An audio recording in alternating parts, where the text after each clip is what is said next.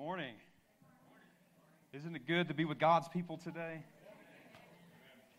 You know, as we begin, I just want to ask a question. Have you ever started something and never finished it? Putting up Christmas lights, maybe? um, you know, for many of us, starting something is easy for the most part, um, but finishing the course is the hard part. Regardless what it may be, a hobby, exercise, anything, um, that just finishing the task can become an issue with many of us. I want you to think about running a marathon with me this morning. Now, I don't consider myself a runner. Um, well, I run. I, I might trot from time to time, uh, and I run on the elliptical at the gym, but I don't, I don't consider myself a runner at all. Um, I have friends who are runners. And they've explained some of the details about running long distances. Um, maybe you've heard of the marathon, and I could never see myself running a marathon, but maybe a half marathon. So maybe you've heard of the half marathon. The half marathon is thirteen point one miles. If you want to compete in a half marathon and reach your desired goal time, you have to train for it, uh, and then stick to the plan when race day comes.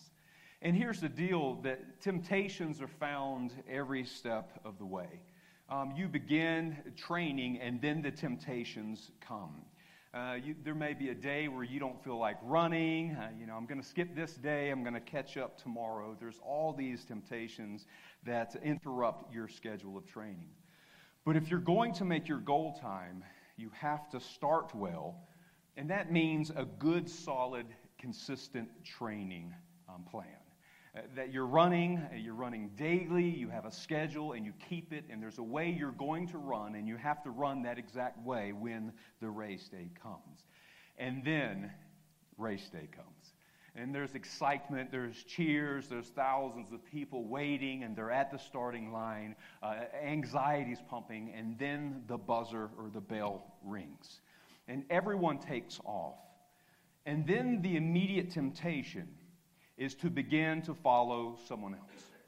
The temptation is to follow the mob and the crowd and keep up their pace. And the problem is, you cannot keep their pace.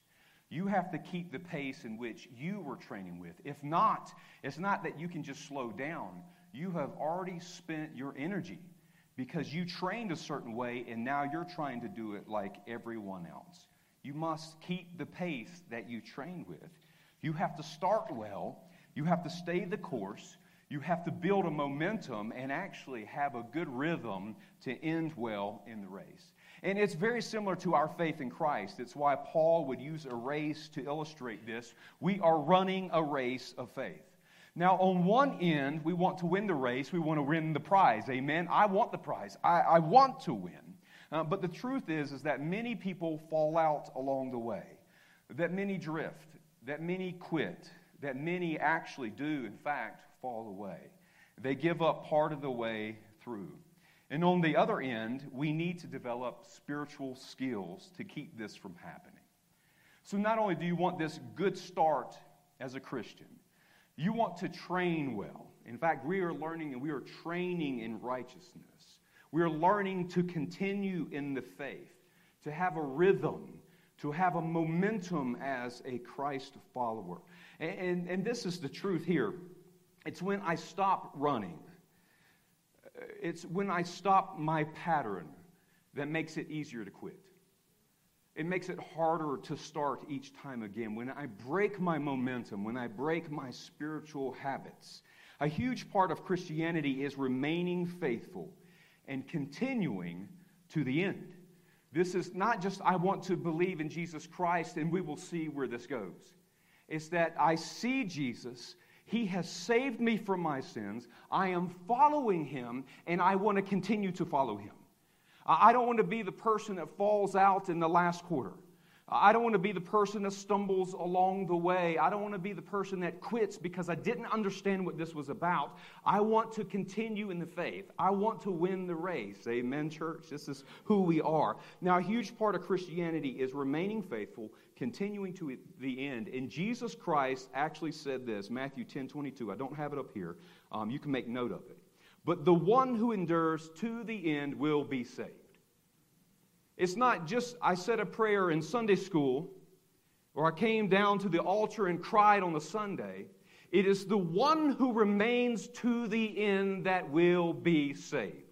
Now, in faith, it's that I believe in Jesus Christ and I am saved, but that's banking on the fact that you are going to continue to follow Jesus, that you're going to remain faithful to the end. And the writer to the Hebrews is dealing with this. And if you would turn with me, we're going to look at Hebrews chapter three and verses twelve through fourteen. This is what the writer to the Hebrews is talking about. Now, here it is. Um, raise your hand if you saw the youth room this morning. It is awesome. Let's give them a great hand in what they've done. If you haven't seen it yet, they have a cafe in there called Hebrews. It's symbolic, it's perfect, and that is the book we're going to be in today. Hebrews, you get it. All. Awesome, okay. Verses twelve through fourteen. Here it is. Take care, brothers, lest there be in any of you an evil, unbelieving heart, leading you to fall away from the living God. But exhort one another every day, as long as it is called today, that none of you may be hardened by the deceitfulness of sin. For we have come to share in Christ, if indeed we hold our original confidence firm to the end. Let's pray together today. Father in heaven, we thank you um, for this sacred moment. We thank you that we get to gather as Christ followers have been doing for thousands of years. And Lord, we thank you that you have promised to be with us. Um, that is the whole message of the book of Matthew. He, his name is Emmanuel, God with us. And we are to go and make disciples, and you will be with us. And we thank you that you are with us today. And I pray that you speak into our hearts and our minds today, Lord, that we, um, our hearts are not hardened, that we are sensitive to your truth, that we hear the message from heaven, that we hear the good news, and we recognize that there's sin in our lives that needs to be repented from and put away. And Lord, that you give us a holy heart. And Lord, that we are a people of love, that, but that we recognize you are a holy God, first and foremost, and that we serve you. And let us be the disciples you've called us to be. And Lord, I pray that we remain faithful, that we continue in the faith, and that you give us this spiritual momentum. In Jesus' name, amen. Now, church, in our text today, there's uh, several things going on. There's a lot packed into these few verses. You could break it down into the three verses, these three parts here. First, the writer is basically saying to keep your heart in check.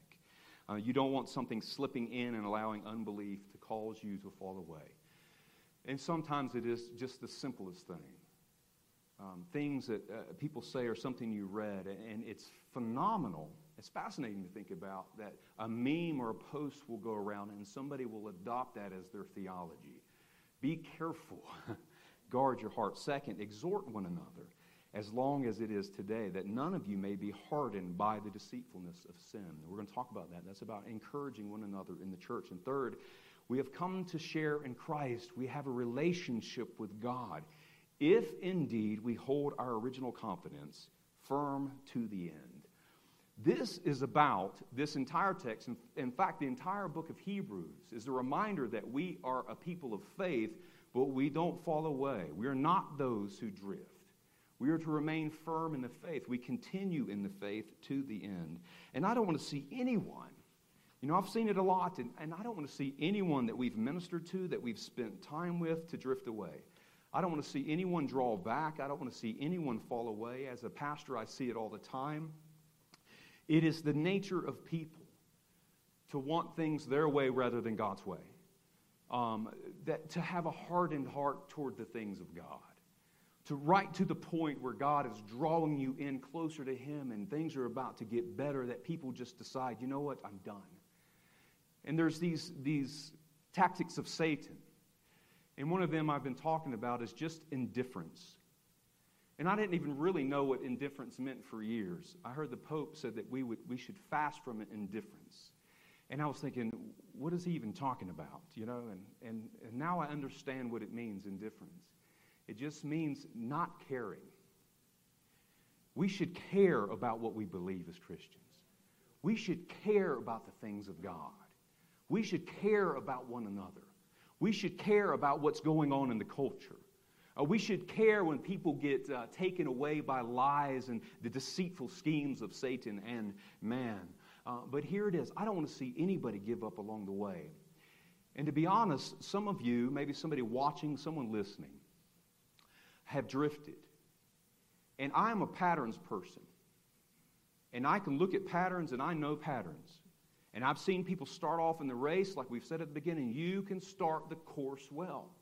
You're running well. You're getting connected to the church. You're excited about the things of God. And then you begin to miss one Sunday. And that Sunday becomes two Sundays.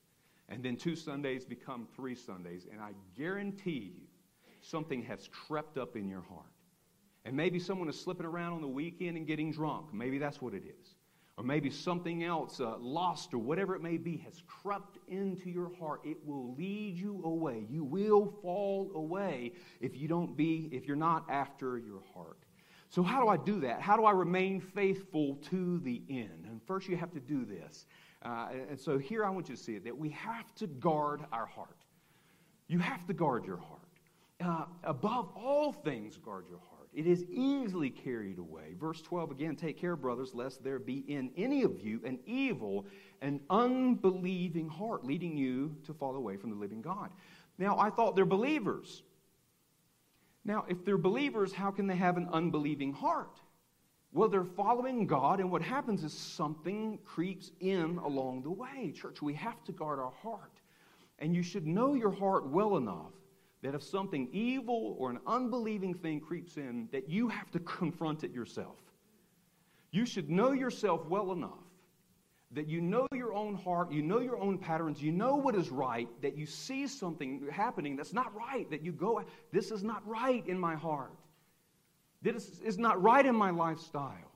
Something is not right, and take it to God. Fall on your knees and confess whatever it may be. It will lead you to fall away from, he says, the living God. I love that, because all the other gods are dead. We serve a living God. Regardless of your personal beliefs concerning falling away, suffice it to say the Bible speaks to it, and it happens. I can verify it. I've watched it. People who have believed, who have confessed Christ, who have been a part of the church, who drift away, who begin to uh, lose their footing along the way, and before long they are gone. There's been many people that showed up in this church, and somebody will say, well, that's so-and-so. They used to come here years and years ago, and they show up from time to time, but they do not reconnect to the church. That is so-and-so. We used to minister to them when they were in children's group. They, we used to minister to them when they were in the youth group. Where are they now? They're living away from God. They have drifted. They have fallen away. And at the end of the day, it is not the pastor. It is not the music or the programming that causes people to fall away. And this is, this is what the issue is. It is unconfessed sin that has con- created an un, um, a hardened heart within you. I believe most Christians today would be confident and steadfast, faithful leaders in the church if they would just confess the hidden things in their lives.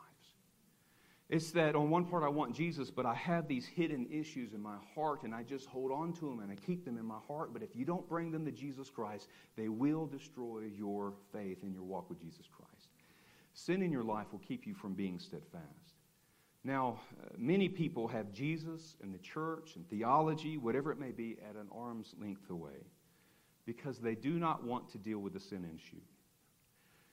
I, I like the church, I love Jesus Christ, and I know that there's this urge to do more, to be more committed, to be passionate about, but I have this thing in my life, and I'm not willing to bring it into the light. Because sin gets in, and it makes your heart hardened toward the things of God. And Jesus talks about this in John chapter three. I want to show that to you. Before we do, I want to say that every time I'm in a a debate or discussion with somebody about the love of God, about a lifestyle that's lived away from God, they always like to cite John three sixteen. And if anyone ever brings up John three sixteen, let's just say, let's read the rest of the chapter. Let's read the rest of what Jesus has to say for us. And I want you to hear what Jesus has to say here in a few verses later after three sixteen. This is the verdict. This is what heaven has decided in the controversy of man. Light has come into the world. Uh, the great light has come. This is the message of the gospel. But people loved darkness instead of light. Why? Because their deeds are evil. Everyone who does evil hates the light and will not come into the light for fear that their deeds will be exposed. Why am I not on fire for Jesus Christ? Why am I not passionate about the things of God? Why is my attendance and my giving and my lifestyle toward God drifting and falling away? Because I have sin in my heart, and I'm afraid to bring it out because then light will expose it. And I have to be honest with myself that it's not everything else that I'm saying it is. It is sin in my life, and I need to repent and bring it to Jesus Christ to the light.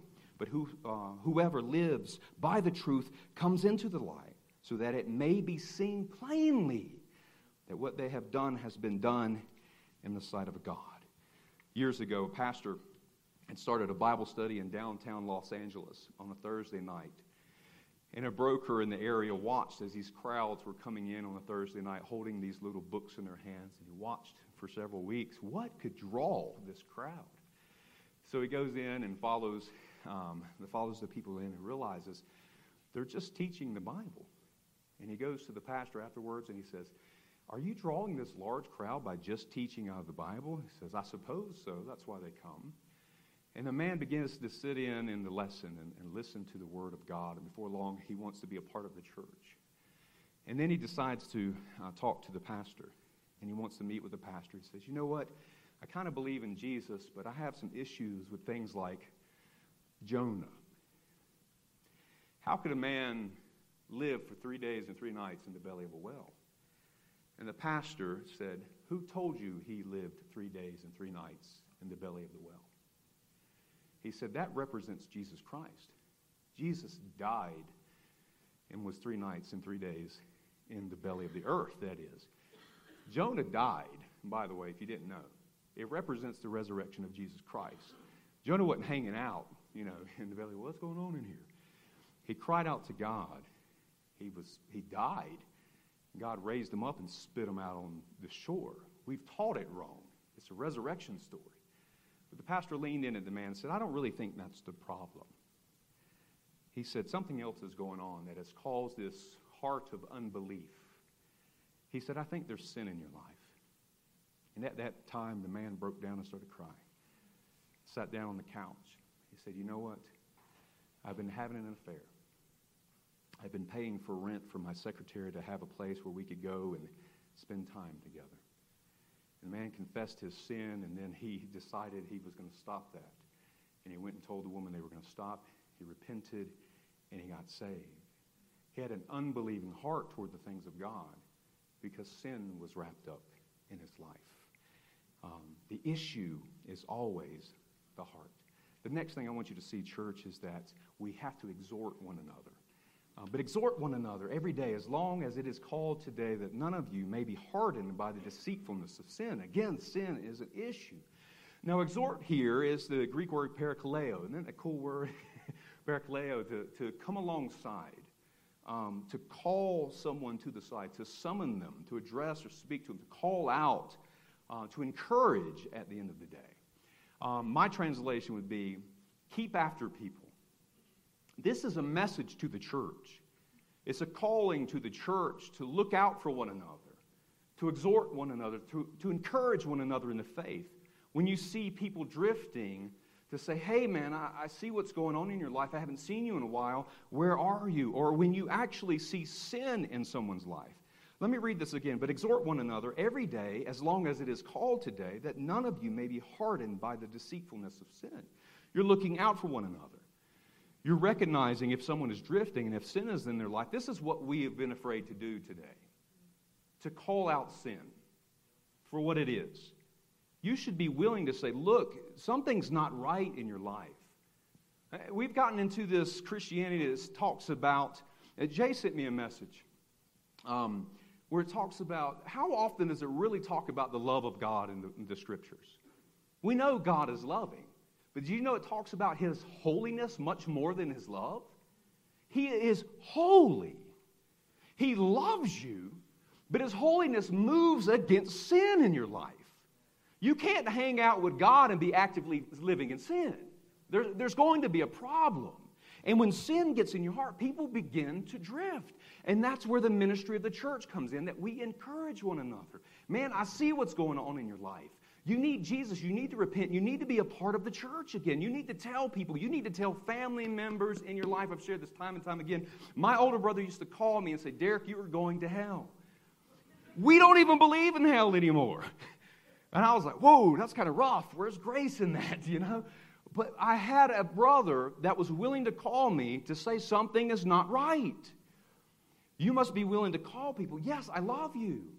Man, I care about you, but something is not right as we encourage one another as the day draws near. Hebrews chapter ten, verses twenty-four through twenty-five. I don't have it up here. But this came to me this morning because we usually use this when we're talking about people being in the regular habit of worshiping Jesus. Hebrews ten twenty-four, and let us consider how to stir up one another to love and good works. That we're stirring it up.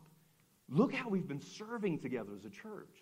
I watched the youth group, how they came together, the leaders of the youth group, and, the, and did work in the youth room this weekend. I watched how the church came together to raise money for the youth group. I've watched how the church is coming together to have a meal on Wednesday night.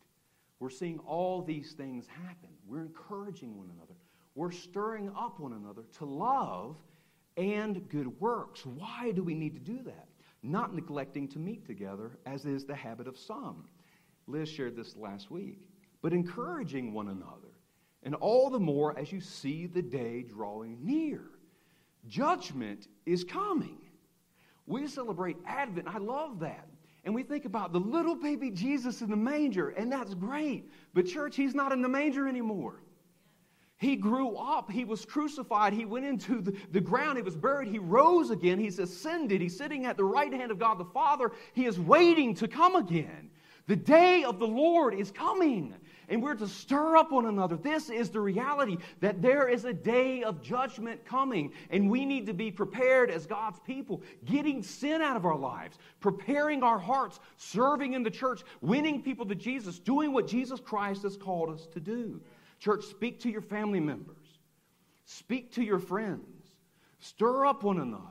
Start praying for someone you haven't seen in a while, that you haven't seen in years. And when you dig in in prayer, there's a little slip we put together uh, three years ago. We came and we prayed, and, and I was telling everybody, start praying for those names, whatever they may be, every day. I still have my slip. And as much as I'd like to say I prayed every single day, you know, I dropped the ball some of the, some of the way. But there's people on my list that I have prayed for that I've seen return to the church. Praise God. Because God works through prayer. Speak to one another about what you believe. Don't back up on the things of God. Uh, tell people this is the truth and this is what I believe. This is what the church is about. The world is doing it their way. They're trying to twist what we believe. They tried to shame us and say we're intolerant and unloving. We have the true message of love. We have the message that saves people from their sins. That is a gift of eternal life. What the world is offering doesn't even come close. It's a little pleasure for a little while, and then destruction comes. We offer the way out, the way to have a relationship with Jesus Christ, to be in relationship with God continually, to be saved from our sins, to be made holy, to be given eternal life. And there's a hope. And we don't have to be ashamed when the day happens, when the judgment comes, that we can stand and know that I have trusted in Jesus Christ, where we are not ashamed of the, the judgment. That was a little section of my notes. It kind of got a little long here. Keep after people. The last thing I want to share with you, church, is to continue in the faith. We're called to continue, for we have come to share in relationship with Christ, if indeed we hold our original confidence firm to the end. This is the reminder that we are in Christ and He is in us, and actually we possess Him. He is ours. We have relationship with God. Not only am I His, that He bought me with a price, He is now mine. The Savior is mine. I'm in relationship with God. And here it is. There's a, there's a condition. There's a hypothetical. Yes, for we have come to share in Christ if, if indeed we hold our original confidence firm to the end. That we have to stay true from the beginning to the end. That I can't just say I believed at a young age. It's that I still believe now. I want to believe tomorrow. I'm continuing the race. I'm still pursuing Jesus. We're holding on to the original confidence here. It's the Greek word hypostasis. means that there was a foundation. Uh, there's a beginning, a substance, a quality in person and thing, meaning that I hold a confidence in the foundation of Jesus Christ and who he is. My relationship, my whole faith is built on the foundation of Jesus. I'm growing out of that. I haven't built my relationship on the sinking sand and the things of the world. On the solid foundation of Jesus is how we build this. It's about holding on firmly to the person of Jesus Christ and church and his teachings. It's not, I believe in Jesus and, and do opposite of who Jesus is and teach opposite of what Jesus has taught. It is him and his teachings. Now, here's the question. How can I continue in the faith? How can I truly remain faithful to the end? And the best thing I can do is just teach you what will help you continue. It's about developing a lifestyle that's not easily corrupted, that's not easily deceived, not easily stopped. Um, and it, when you face, it doesn't mean you're not going to face struggles. There's going to be challenges. There's going to be struggles along the way. But the greater weight of continuation, the greater the chance of holding fast or firm to the end will be. That there's a spiritual momentum.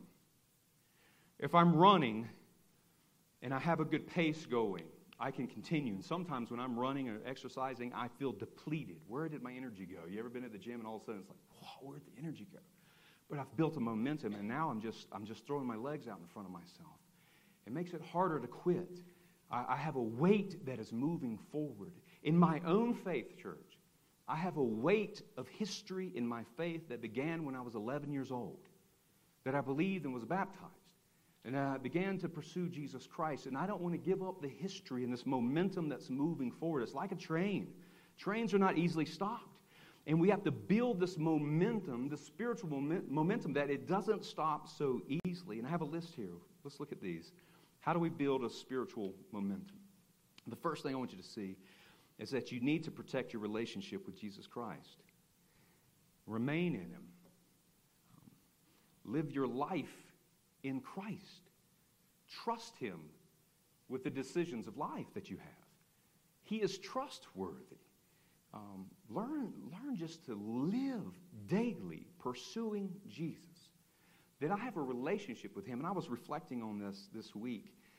Um, at the end of the Sermon on the Mount, you know, Jesus is saying to build your faith, build your life on the firm foundation, not on the sinking sand. Those who obey, who learn my teachings, are like those who built on the firm foundation, on the solid rock. Those who don't do these things are like those who built faith on sinking sand. But then he goes on toward the end, and he's talking about not everyone who says, Lord, Lord, or enter into the kingdom of God, but those who do the will of my Father. And I'm a big believer in, in works. I'm a big believer in being doers of the word, that we are to do this. We're going to talk about that. But if the relationship isn't there, there's a problem. We should have a relationship with God so much so that we are talking to him on a regular basis. When you get up in the morning, it's God, good morning, and it, this is what I have, and I'm giving it to you. It's not just praying before a meal, even though it's a good starting place. I pray before a meal. We are thankful, but it is prayer throughout the day. That you actually set aside a time that is devoted to the Savior, that is devoted to God. You're developing this relationship. So when we come to face him, it's not, I never knew you. It's that, that's my beloved son. That's my daughter. I've been looking forward to having you in my home. Develop your relationship with Jesus. Protect it. Don't let it... people take it away so easily. Don't let people invite you away from the things of God. Be on guard. Watch your patterns. Second, hold on to the word of God. Paul tells Timothy, but as for you, continue in what you have learned and have firmly believed, knowing from whom you've learned it. Here it is. We've learned the scriptures. We're being taught the things of God. Maybe you've grown up in church and, and Sunday school and classes. We are being taught these holy things.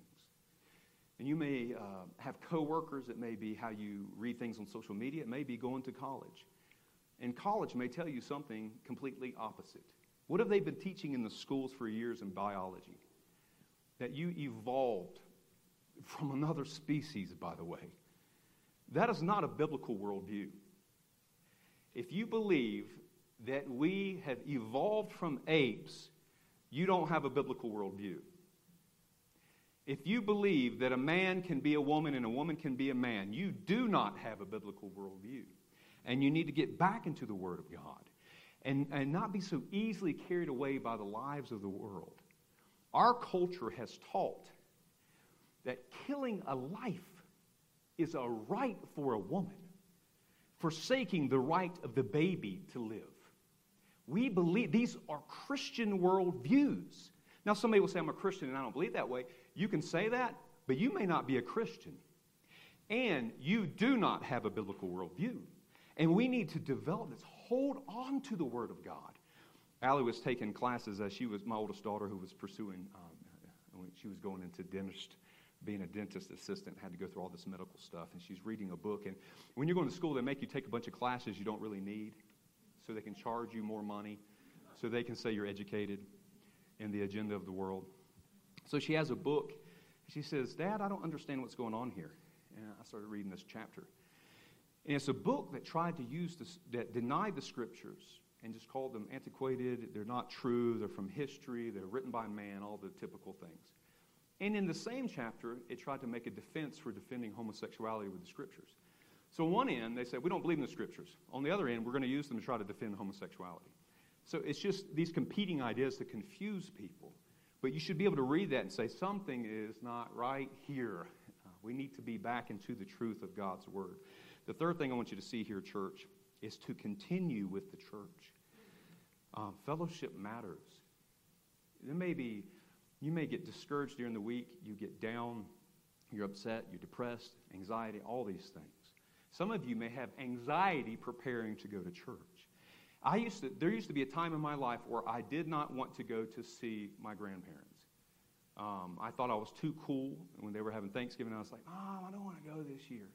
I always had this, this thing where I didn't want to go. And they said, you better get your butt in there. So we had to go.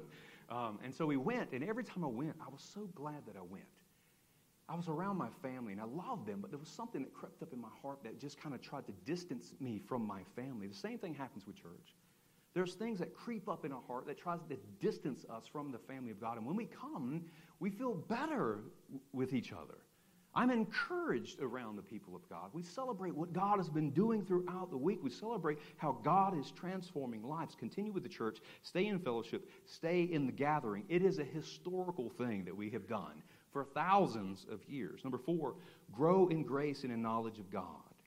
Um, develop your life as a Christian. Now, some are going to ex- are going to escape, the Bible says, by the skin of their teeth. One deep theologian said this, some are going to arrive in heaven as thumb-sucking babies. That's deep theology. And what he means is that some are going to arrive who never really grew.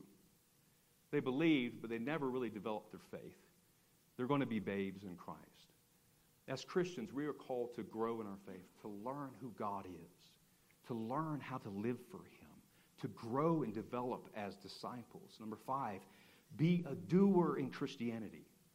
Be fruitful. Add to your faith the things that we are to do. Add goodness and kindness and love and holiness and all these things that people may see that you are a true disciple of Jesus Christ. As we prepare to close, I'm going to ask Jay to come, and we're going to spend some time in prayer. But this is the main thing, is that we are building a momentum. My faith is not going to be easily interrupted. What I believe about Jesus Christ is not easily intercepted by Satan. He can try to discourage me. He can try to plant lies in my heart. He can put people in my life that try to disrupt my path. There's even been family members along the way that have caused issues. But I have a momentum.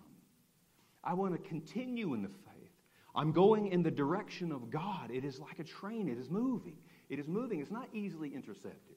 If somebody wants to get on board, they got to run to catch up. We got to go. We're going this way. I'm not changing what I believe. I'm not going backwards. We're pursuing Jesus Christ. So again, how do I continue in the faith? I'm getting sin out of my life. I'm not allowing an unbelieving heart to get into my life.